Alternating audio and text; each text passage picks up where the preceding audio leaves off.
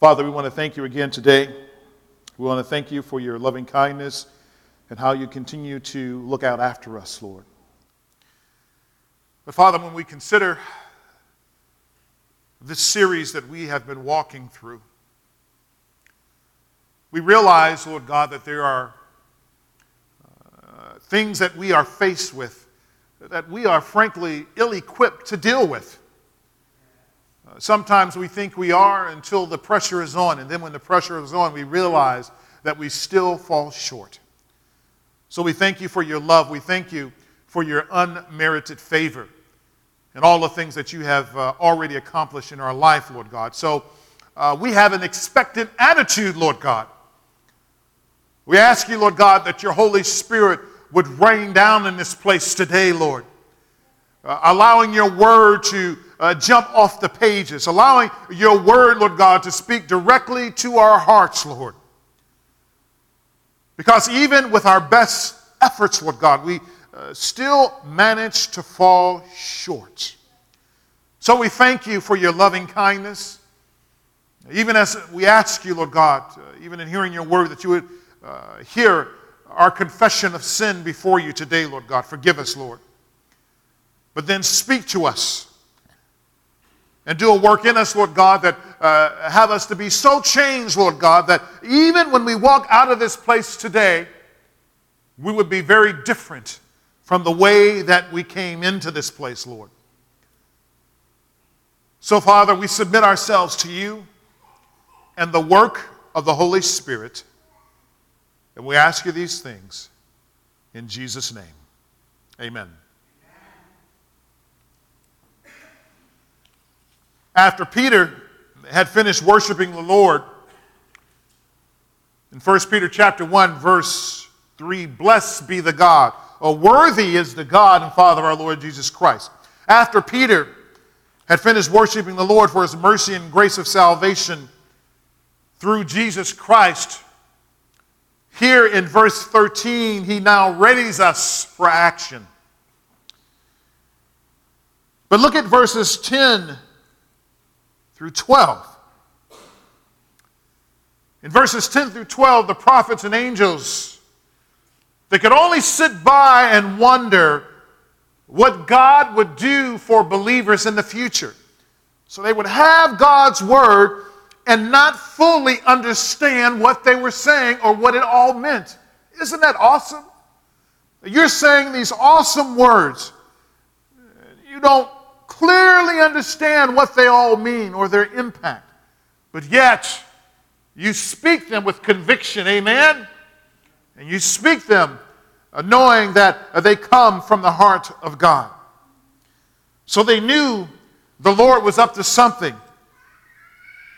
And they even proclaimed it to many generations. But again, they couldn't figure out uh, who it referred to. Have you ever talked confidently about something, but really didn't know what you're talking about? You've said that to other people. You're over there talking, but you don't even know what you're talking about, so just shut up. But this was not true for the prophets that when they spoke, they spoke with authority because it came from the throne of heaven. And this was the plight of the prophets. And even as the angels looked on, wondering what was going on, did you realize that as people are being saved, that angels are looking all around, wondering what's going on? And today you have it. The Spirit is in you. The strength of the Lord directs and guides you. It has entered uh, into your life through the all sufficiency of the atonement of Jesus Christ. But what good is knowledge? What good is the knowledge of salvation if it cannot be made available for the everyday practices of life? So, in other words, I have this salvation what do I do with it now? Just wait until I die and until I go to heaven? Everyday life is the place where we work and relate all the time. It is that place we experience the struggles and problems that threaten our testimony and test our resolve of holding on to God's hand when there are only counterfeit hands around to grasp that attempt to lead us down the cul de sac of darkness. Last time we spent time hearing about how we should worship the Lord because of his salvation in Jesus Christ for us. And this is good, and we rejoice for that. And that was a time of rejoicing and worship for us. And we thank God for his loving kindness. But today, we walk further down the road to see how we can respond to the gracious salvation in the experience of everyday routine with our minds and our actions. Please turn with me. 1 Peter chapter 1 verse 13. 1 Peter chapter 1 verse 13. Peter says, "Therefore, preparing your minds for action and being sober-minded, uh, set your hope fully on the grace that will be brought to you at the revelation of Jesus Christ. Therefore, uh, preparing your minds for action and being sober minded, set your hope fully on the grace that will be brought to you at the revelation of Jesus Christ. Uh, so, so Paul said, so, so Peter says, uh, set your hope full, uh, fully on God's grace. And the key here is the grace of God. I know the main focus appears to be, as we read the passage there in verse 13, he says, Therefore, preparing your minds for action and being sober minded. It seems like that is the main focus as we go forward. They are a primary concern of ours, but they are not the main focus. And you can better understand this by first, again, reading the passage the way it's found in Scripture. First, uh, reading it together. Uh, again, therefore, says what? Uh, preparing your minds for actions and what? Being. Uh, that, that sounds incomplete, however. It's like something is missing. And something is missing because those phrases are dependent on something else that needs to be said. Now, uh, we're going to read uh, the same phrase in a different way, and it'll make a lot of sense. But this time, we're going to read the same phrase, but we're going to remove preparing your minds for action, and we're going to remove and being sober minded. But we're going to start with therefore. This way, the passage now we reads how? It says, therefore, and then we're going to go to set, set your hope fully on the grace that will be brought to you. Right? It says more, but we'll end there. Uh, Therefore, set your hope fully on the grace that will be brought to you. That makes sense. That is a full phrase. We get that. Now, this is clear. So, a prepared and a clear mind is focused on what? God's what? Grace. Uh, try it again. Uh, so, a prepared and a clear mind is focused on the grace of God. That's where our hope is anchored. Recall that uh, the believers had been exiled and that they were in a really tough place due uh, to their faith. Uh, they were persecuted, they were run out of town. You know, uh, even today, you can go to certain parts uh, of this city uh, that you live in, in this general area that you live in, you can go to certain parts and you start talking about the Word of God. Do you realize that some people can try to run you out of their neighborhood? You, you go talking this? We're not talking about over there. We're not talking about 2,000 years ago. We're talking about today in the city uh, at least in the area where you live at, that you can go to certain places and start talking this, and they will run you out. But the struggles that uh, the believers had of the uh, dispersion, as we heard there in verse 1, that it was tough for them. Some Christians over time have been killed for their faith. But nevertheless, Their struggle, in some sense, is really no difference from the struggles that threaten your faith. Those struggles, those tough times, when it squeezes you to the very core of your belief.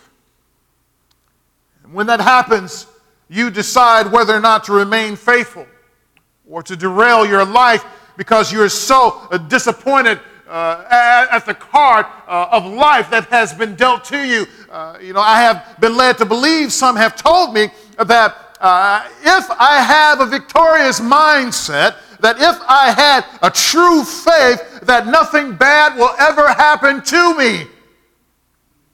Man, I've heard it. I've heard it time and time again. And, I, have shared with you at other times as well how, people have come uh, to be counseled from me, and they were having issues or struggles in their faith. And I told them, You believe God. You may not be healed, but you continue to have a faith in God. And they told me that I may not be healed. I said, You may not be healed. I don't know what God's plan is. And then they said, Isn't God's plan for all of us to be healed? I said, Well, let's think about that. If everybody was always healed, no one would ever die.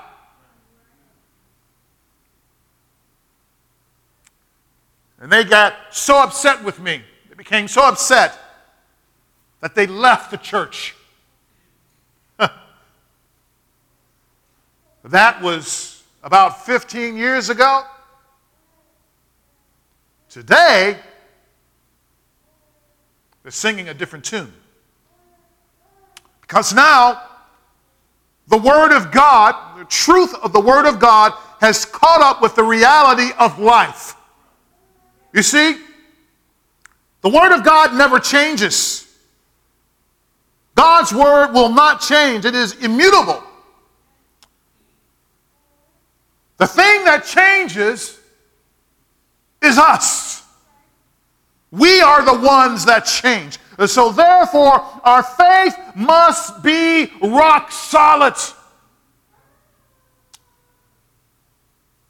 So, again, the faith and the struggles uh, that those of the dispersion that, that Peter were writing about, it really isn't much different from those things that threaten your faith. When you become ill, when it squeezes you, you're deciding, do I remain in the faith or do I turn my back on God? How do we then set our hope fully on the grace that will be brought to us. This is how we do it. This is how we set our mind on this hope. By preparing our minds for action. Preparing your minds for action. Prepare my mind for action. Decide ahead of time how you're going to respond in the faith. Know who Jesus Christ is ahead of time. The original language says here, it says, gird up the loins of your minds. Gird up the loins of your mind. Uh, what this basically means is, is that in the ancient time, here I go with my, uh, my cloth, right? You've seen it used several times before in different ways. Well, today we're using it in a different way as well. Uh, in ancient times, you can imagine that uh, the men, they didn't wear pants like men wear today women as well, that they wore robes. And oftentimes those robes, they went down below the knees. So if they had to run for whatever reason, uh, before it was time to run, that one of the things that they had to do if their garment was flowing below, they had to take their gar- garment and then they had to hike it up this way, grab their belt, and you imagine it's going back this way, take it this way, hike it up between the legs, and then they would take it and tie it this way. Don't some of you ladies have clothes like that? Seems like I'm just remembering this for some strange reason. Right? You hike the clothes up there and then you, t- like, a, like a diaper, a baby's diaper, right? You hike it up and then you tie it this way and then you start to run. Some of you uh, uh, people recall that when you were kids, that one of the things that you would do when you would be in a race, if you really wanted to run fast, uh, that you didn't have long flowing clothes, that one of the things that you would do would be what? You would take off your shoes. If you really wanted to run fast and beat your opponent, you would take your shoes off because you know you can run unhindered. Or some of you ladies, uh, some of you really bad ladies, uh, we'll, we'll call you that. You remember those times when it was time for you to have a fight? That you would not only uh, take your good shoes off, but you would put on your gym shoes, right? And then you, you'd be so mad, the next thing you do, you take your earrings off, right? You snatch your earrings off. And some of you today, you probably have to take off your fingernails too, right? Right? Because you don't want them flicking all over the place, right? And some of you have to take your fingernails off. And then you're ready to get involved. But here, uh, what this is saying is that gird up the loins of your mind. Uh, what Peter is saying is that you need to prepare your mind for what's coming down the road. Prepare your mind. Gird up the loins of your minds. Because there's some activity, spiritual activity that you need to be pre- prepared for that otherwise you're not ready for. So prepare your thought process for what is ahead by setting it, your mind, on the grace of God. And what is God's grace? God's grace is his unmerited what? Favor. Uh, God's grace is his what? His unmerited favor. Uh, you didn't deserve it. Regardless of how good that you think you are or were. Some people, I've heard testimony in some churches, uh, some people say, Well, God saved me because He knew uh, that uh, I'm a good person. Well, no, God didn't save you because of that. God saved you because He loved you. But too many of us get sidetracked by small and insignificant things that really don't matter to our progress. They don't matter to our sanctification or God's call on our life at the end of the day. You can fight every battle to the point of exhaustion, but still lose the war. We never focus on the hope of the grace that we brought to you at the revelation of Jesus Christ with all these other things in the way, because all these other things in the way are a distraction. For you, the tiniest things throws off your entire day. One bad thing and your entire day is shot. You lose focus, forgetting your purpose. You forget that God has called you to greater things. So, the idea of a prepared and a sober mind is not new to what we believe or read in Scripture. Because the other apostles have also said the same thing, but in different ways. You're familiar with this one, Romans chapter 12, verse 2. Romans 12, verse 2. Now, Paul says, Do not be conformed to this world, but be transformed by the renewal of your mind, that by testing you may discern what is the will of God, what is good and acceptable and perfect. What happens in our mind determines the outcome of our actions. What happens in our minds determines, I shouldn't say the out, outcome, uh, but what happens in our minds determine our actions. That conversation that you have with yourself before you go off on the deep end is crucial. Right? You know you're ready to go off. You know you're ready to say some things uh, that you have no business saying, and you're having this conversation with yourself, but you say them anyway, or you do them anyway. Who wins? The Spirit of God or the Spirit of your flesh?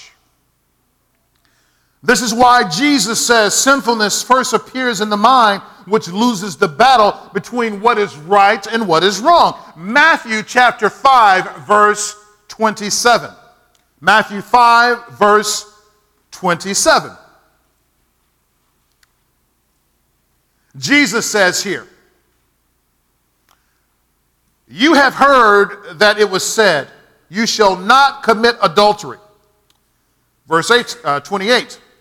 But I say to you that everyone who looks at a woman with lustful intent has already committed adultery with her in his heart. If your right eye causes you to sin, tear it out and throw it away. For it is better that you lose one of your members than that your whole body be thrown into hell.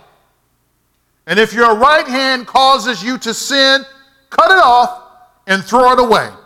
For it is better that you lose one of your members than that your whole body go into hell. So let's see if I get this right, preacher man. Jesus says that if I have lust in my mind for a person, that I, have already committed adultery. And I've, is, is that what Jesus is saying? Because I have thoughts like that here and there. Some of you all the time. What is Jesus saying? Well, what Jesus is saying is this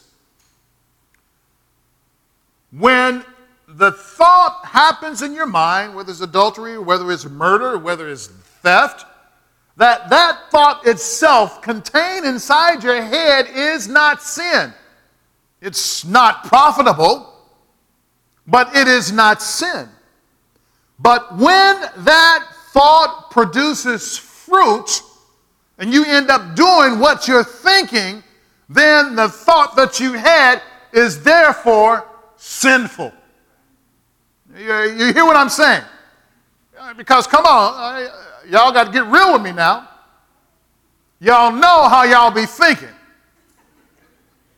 So don't sit up here and tell me you're more holier than I am. Getting mad at people, talking about you wish you can kill them. Some people, they, oh, they make me so mad, I could just take them and just, right? See, it's, it's the action, uh, not the thought. And for the thought, God wants to th- deal with that as well. Can you say amen? God wants to deal with the thought as well. But if that thought produces sinful actions, then the thought was sin. You got it? So you don't have to worry about, uh, well, uh, you know, so to make sure I don't go, uh, go to hell, I need to go ahead and cut off my hand or my arm or my foot or things like that. See, what Jesus is saying is that if that thought causes you to walk or ca- causes you to grab something you have no business grabbing, then it is better that you go ahead and just eliminate it altogether because eliminating it altogether will prevent you from following through with the action of sin. That's what Jesus is saying. So, this idea of being conformed to this world and all the things around us, uh, that uh, uh, it can be very condemning. And face it again. You're going to think and talk about things uh, you shouldn't be talking about it, that you have no business thinking about. But yet, when you put hands and feet to it, then there's the action that's involved. So, what happens with that thought? This is the key. This is the key. So, again, here in, in verse 13, verse 13 also tells us to be sober minded. Sober minded. The idea here is not to be drunk because you constantly make decisions that affect your spiritual well being and maybe others. But I hear some of you saying that, well, I don't drink or I don't drink anymore, right? Therefore, being drunk does not impact me. So, this is one thing, preacher man, that uh, I'm scot free about. You ain't talking about me. Finally, I'm off the hook. But what the Apostle Peter meant is this he calls us not to be influenced by external circumstances, people, and things which will cause us to operate with the wisdom of a drunk man or a drunk woman. Some of you are wise, some of you are smart. Some of you, when you get around your friends, you become dumb. You become punch drunk. Some of you, if you look at the wrong YouTube videos, next thing you know, you think in the same way. You get on Facebook or Instagram, all of a sudden, your mind is being changed. All of a sudden, every single man is a dog. Uh huh. Come on. Or, ladies, you ain't off the hook either. Every single woman is whatever she is. Can't say it, right? Right? Because you're, you're, you're around people that begin thinking things, or every single Republican is this, or every single Democrat is this, because uh, you are being influenced by uh, the flap of the gums of the nonsense that's constantly around you. Uh, so your decisions are that of a drunk man or a drunk woman. You are under the influence. Amen.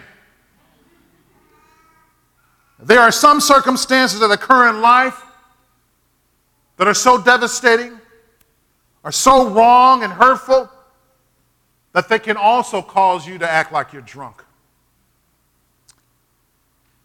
We try to walk the straight line, but we swerve. Sometimes someone has hurt us. And we want to say and do the right things, but we stagger stagger into the wrong decision. We act like we're not a Christian. We're drunk. Or you may even experience illness that causes you to wonder about God. You're inebriated. Can't hold yourself up because your external circumstances is causing you to act like you're spiritually drunk. Can't touch our noses with our fingers because we're under the influence. We fail God's breathalyzer test because we have been drinking the nonsense of an unbeliever's godless talk and seeds of despair. And the result is that we end up just like them we end up drinking the elixir of secular thinking and godlessness to the detriment of our soul and to the damaging of our relationships. You know, it's hard for a drunk person to determine they're drunk. Sometimes a drunk person, you ask them, You drunk? They say, No, but I would like another drink. But for the person who is sober, you can spot a drunk person a mile away. You can probably smell them first. Are you LUI? Are you LUI living under the influence? The person defers solely to their instinct instead of God's word, they may be LUI. When God's word takes a backseat to what a person really wants to do, then they are LUI, living under the influence. When a believer begins making excuses about why they don't have to attend church, you know they are drunk with the lies of self interest. L U I. Living under the influence, they are spiritually inebriated by the nonsense and the environment which runs contrary to God. Let's face it. When we are preoccupied with so many things in life uh, that promise to give us the world, but it gives us hell instead, it makes it difficult for us to believe. Makes it difficult for us to understand and lean on the Lord when times get rough. But we must lean on the Lord and not to our own understanding. So get your minds, brothers and sisters, clear and mature. This week, uh, I heard that uh, some mental health professionals have now categorized that addiction to video games that it is now a mental illness. So think about your kids for a hot second. I've been saying for a long time, for a very long time, that parents must limit their child's exposure to video games. Uh, when, when my kids were younger, we had video games in our house. On, starting on Friday evening until Sunday. Then I would unplug the games and then I would lock them away Monday through Friday. So let me tell you this story, right? One day I come home. I think we, I'm not sure if we were in Dallas or where we were. One day I come home and video games are plugged up. I'm like, huh, okay. I didn't rant and rave. I was nice and calm. And I went to my toolbox and I got my wire cutters. And I went to the television and I cut the plug on the television. Yes, I did. When I do things like this, my wife always wonders if I finally lost it, right? So I cut the plug on the television. And then I told my kids, play your video game as long as you want to. I did. I told them, play as long as you want to. There ain't no TV, but play it as long as you need to play it. Go ahead. He said, that's kind of radical, kind of like over the top. But, you know, sometimes, uh, sometimes a man has to do what a man has to do. Amen? So don't be mad at me or think I'm crazy because I'm not. You've known me longer than that. So, anyway, uh, you become intoxicated uh, with these video games uh, because at the end of the day, you just want more and more stimulation. If it keeps you up late at night, you are intoxicated. If you can't go to sleep or you need to get up early to get on the game, you are L U R I, L U R I, right? L U I, living under the influence. Some of you say, well, video games not my thing. What about Facebook? Instagram or crazy texting? You might be living under the influence of those things as well. Well, you don't think you are? Well, try to unplug for two weeks and see how you feel. Totally for two weeks. Totally. And if you start getting the shakes, right? and you start looking around like this and, and your family got to strap you down, then you're probably intoxicated. The grace of God has been given to you by accepting Jesus Christ as Lord and Savior. Salvation is not deserved, and neither is God's grace to deliver us from uh, the struggle and persecution that we have, regardless of our achievements as a Christian. So we receive God's grace, we go through trouble, and we figure if I do well, then God will give me the grace to get out of the struggle. No, no, no, no, no. The things that you do will not uh, look good in the eyes of God because, again, we walk by faith, and it is not the issue concerning about what we do, but God's love, His kindness, and His grace towards us. Even when you have been faithful through pain and suffering, brothers and sisters. You've done everything you're supposed to do in the past. It does not mean that you are a shoe in for God's gracious deliverance today. That is not the determining factor. So, uh, you have uh, received the wonderful gift of Jesus Christ. Why are you still living like you're drunk? May not be clear to you, but it's clear to everybody else around you that you are drunk. And you keep saying, nothing wrong with me, nothing wrong with me, but everybody else around you know that you're drunk. They know that you've been drinking.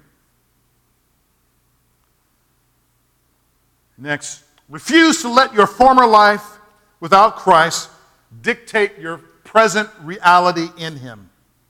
Refuse to let your former life without Christ dictate your present reality in Him. Verse 14. As obedient children, do not be conformed to the passions of your former ignorance. You know, it's real easy to do anything that requires no thought. It's really easy not to go to school when you know that you should be in school. It's really easy not to paint your house when you know that if you continue not painting it, it's going to fall apart. It requires no thought to get high with your old friends who say Christianity is for weak people. Requires no thought to defer to people who base your faith on what they see in others who say they are believers, but they treat people badly. Falling back to your former way of living is easy because it's comfortable, because that's the way you were born. It is much like the baby who insists they continue drinking their milk out of a bottle. Both you and I know that if a child, uh, if they ever are to grow up, that one of the first things they need to do, they need to, to get rid of the bottle. So if you are indeed obedient and love the Lord, you must not be conformed to the life you once lived. Why do we continue to go backwards when going backwards always brings us the same thing, the same pain, the same struggles? Because that's all I have. All oh, I really get to depend upon. I feel comfortable in my pain. You feel comfortable in your pain? You know, some people do. But that pain is not what God had intended for you or I. God wants to deliver you from that. So do not be conformed to the passions of your former ignorance. And we oftentimes say that I'm not going to let anybody run my life. Nobody is going to tell me what to do. I'm grown. I heard someone uh, say this uh, this past week, as a matter of fact. And one of the things that this lady said was, you know, I, when I finally made it, she may be 60 or something like that. She said, when I finally made it into my 50s, I finally realized I'm not going to take it anymore. Not going to take it anymore. I'm not going to let anybody run my life. But the truth remains that we often let the passions of our former ignorance run our lives without placing it into check. Remember the child, uh, children that play with Play Doh and how they take the whatever substance that is, and they'll take it and they put it in a mold and they force it into the mold. And then they take the mold off, and then that substance looks exactly like that mold. My mother, she used to, uh, she used to make a lot of Jello molds in, in her kitchen. Uh, uh, above the sink area and the little, whatever it's called, around the sink and the cabinet area, she used to have all these molds, uh, mold pans hanging up there. I'm like, why you got all that stuff? I used to ask my, my mother, she'd tell me, shut up. Like, why you got all these things hanging up there? I used to think it was for artwork. Until one day she was cooking and she took it down, and uh, there was a fish up there. There's something that looked like a Bundt cake, whatever it was and she put the liquid in there, and then she put the fruit in there. I love the fruit. I would uh, oftentimes take her mold, and I would uh, take, the, take the fruit out. I would eat the fruit out and leave the rest of that stuff in there. I love the fruit and the nuts and all the other stuff. I leave, leave the jello in there. And, uh, but then I discovered that, uh, uh, that when you take the mold off, how it looks exactly, exactly like uh, what you had placed it in. You see, what's happening is, is that the world wants to mold you into its image. The world wants us, not just you, but me as well. The world wants us to look exactly like it. So, when persecution comes, when illness comes, anything comes that shakes your faith, you know what's happening? The world is saying, Come back. The world is saying God is not faithful. The world says, look like us. When you give up and say, I've had enough, that this faith, it means nothing, uh, that mold of the world. It grabs you and it forces you, it forces us into it until we're finally conformed into His image, until we are now looking like the world. How many people do you know that say, I used to go to church? They have been forced into the mold of the world. How many people that you know that says that I don't believe any of that Bible stuff? They have been forced, they have been conformed into uh, the mold of the world. Now they're looking, walking, and talking just like everyone else who is contrary and opposed to God.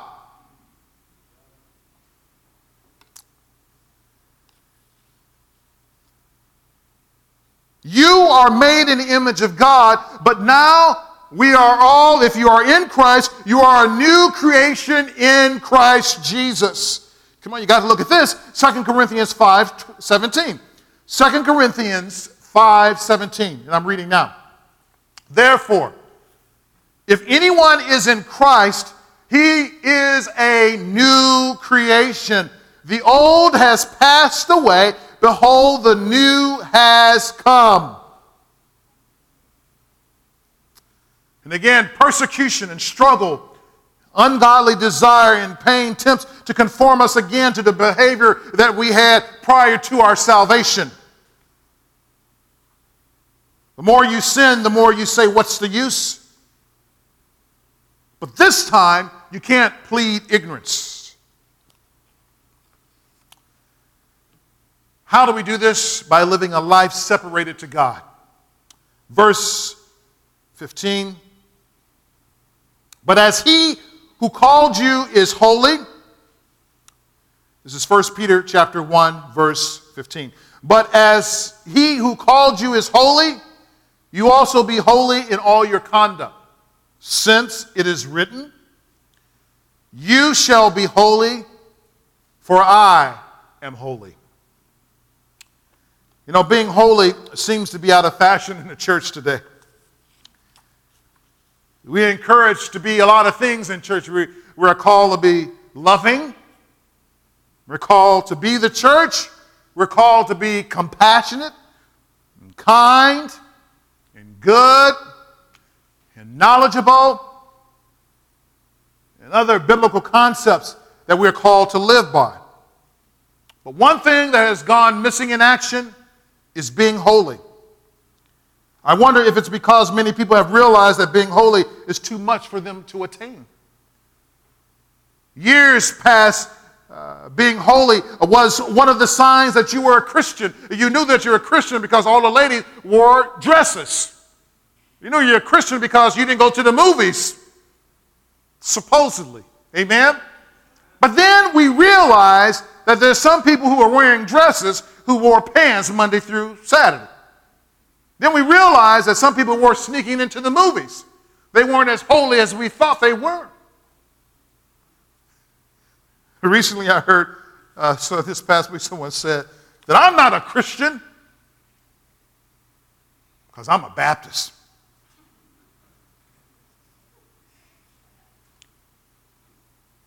Are you a Christian? Are you holy to God? This is why the emphasis in our walk in faith, it is not connected to our denomination. Rarely do you even hear me talk about denominational things. Why? Because it's important that we place our mind and our heart in God Himself. Amen? So, this is a call for you and I to be holy as God is holy. And it is impossible without the work of the Spirit. Try as you may without the Spirit, and you will come up short every single time. Also, being holy is not in works of the flesh, but in submission of your heart, my heart to the Lord.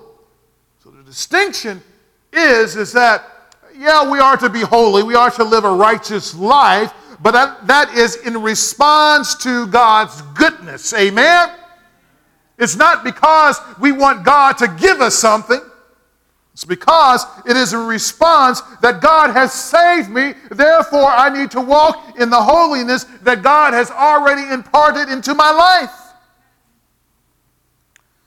The children of Israel were constantly called to holiness, and when they were not, they needed to immediately confess. They were designated holy because they were supposed to be different from the nations uh, they encountered that surrounded them every step of the way.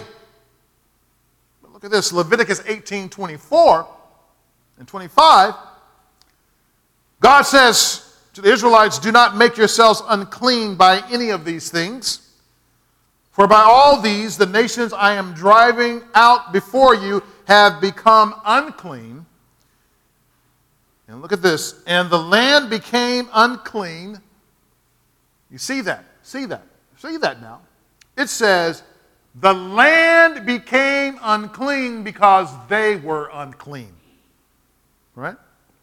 And the land became unclean so that I punish its iniquity and the land vomited out its inhabitants. So they were so wicked that the very land that they call them their, their, own vomit them out. And as a matter of fact, this also was a warning to the Israelites of saying that if you act the same way, the land is going to vomit you out as well. And eventually it did happen. God told them they needed to be holy and not like the people he vomited out of the land because their form of holiness was repulsive to him. What about your idea of holiness? What about your holiness? It is important in all we say and do to remain faithful to the Lord. Mind you, it's difficult because we are surrounded by people who don't care, who disregard the truth and the mandate of Scripture concerning holiness. They could care less. But your holiness is, is extremely important to God. It is true that actions don't determine our position with Christ, yet our actions point to whether or not we have heard his call to obedience and live as examples to the rest of the world. So, for the person that says that my actions don't determine if I'm a Christian, well, this is true, but your actions are a reflection of whether you are a Christian or not. So, those who are lying all the time saying, I'm a Christian, uh, that in your mind, the first thing you need to say to yourself is they're probably not Christians if they're lying all the time. See? But as believers, we need to be clear headed. We need to be prepared for the challenges ahead because they are real and persistent. So we respond to our salvation, Peter says, with our mind and holy conduct, fear, and remembering what God has done for us through His grace. We must have a prepared and a clear mind, fully set on the hope of the grace that will be brought to us at the revelation of Jesus Christ. Amen. Let's pray, worship team. Father, we want to thank you so much